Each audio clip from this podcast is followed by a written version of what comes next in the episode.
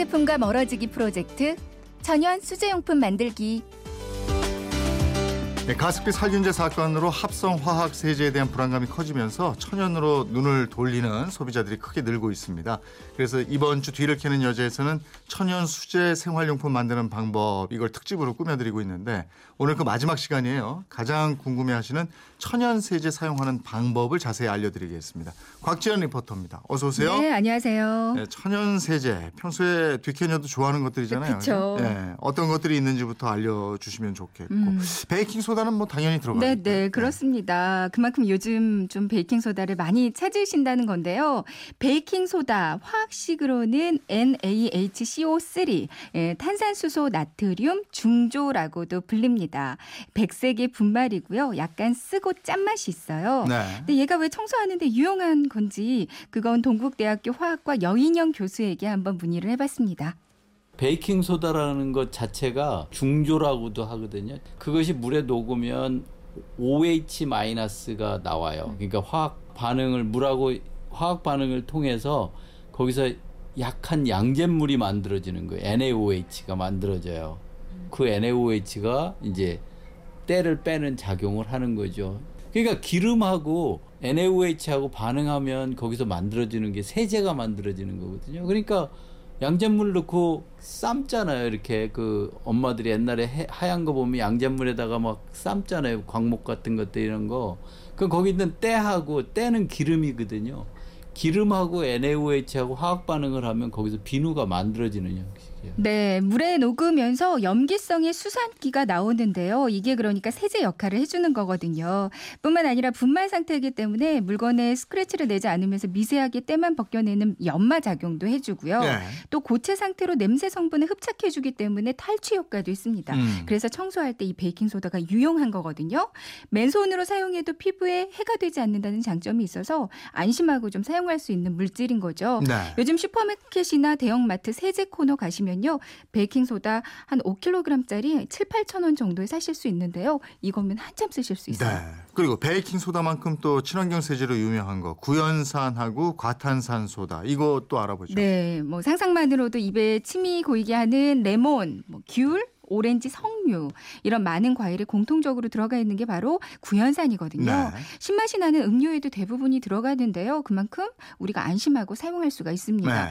구연산은 물 속의 칼슘이나 마그네슘 같은 그런 금속 이온들하고 결합을 아주 잘해요. 음. 그렇기 때문에 물때 같은 거 있죠. 네. 이런 걸 정말 잘 없애주고요. 세탁 후에 남아 있는 알칼리 세제 성분도 이게 중화시켜주면서 없애주거든요. 음.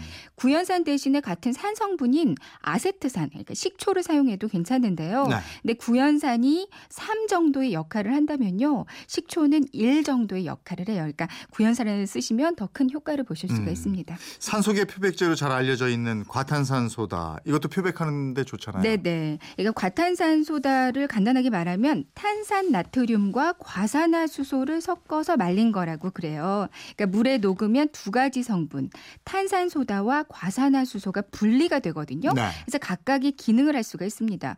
탄산 소다는 베이킹 소다의 형님이라고 보시면 되겠는데요. 음. 역시 이게 세장 능력을 갖거든요. 과산화수소는 표백 살균 효과를 가집니다.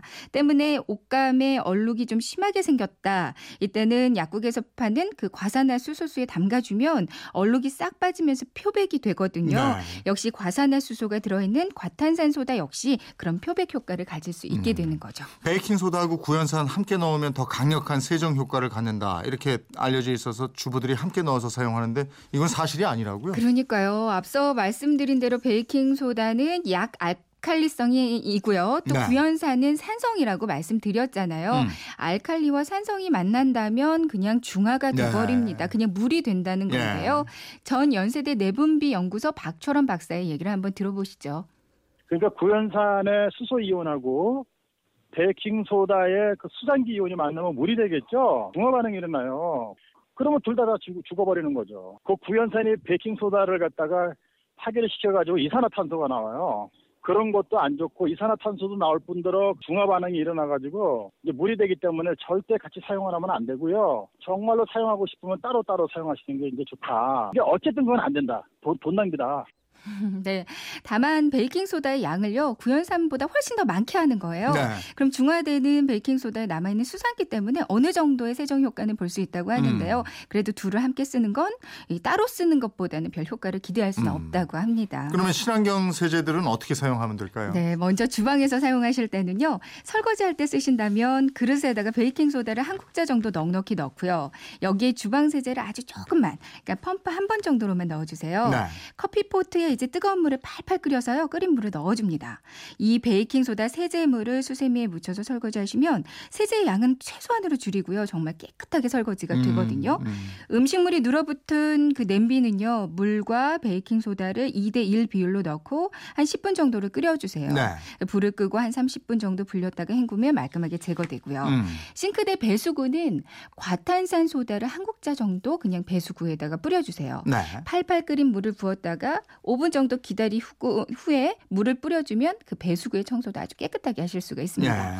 가스레인지도 베이킹 소다를 따뜻한 물에 약간 녹여가지고요 겔 상태를 만들어 주세요. 요거를 가스레인지에 발라주고 수세미로 닦아주면 깨끗해지고요. 네. 가스레인지 위에 후드 있잖아요. 네.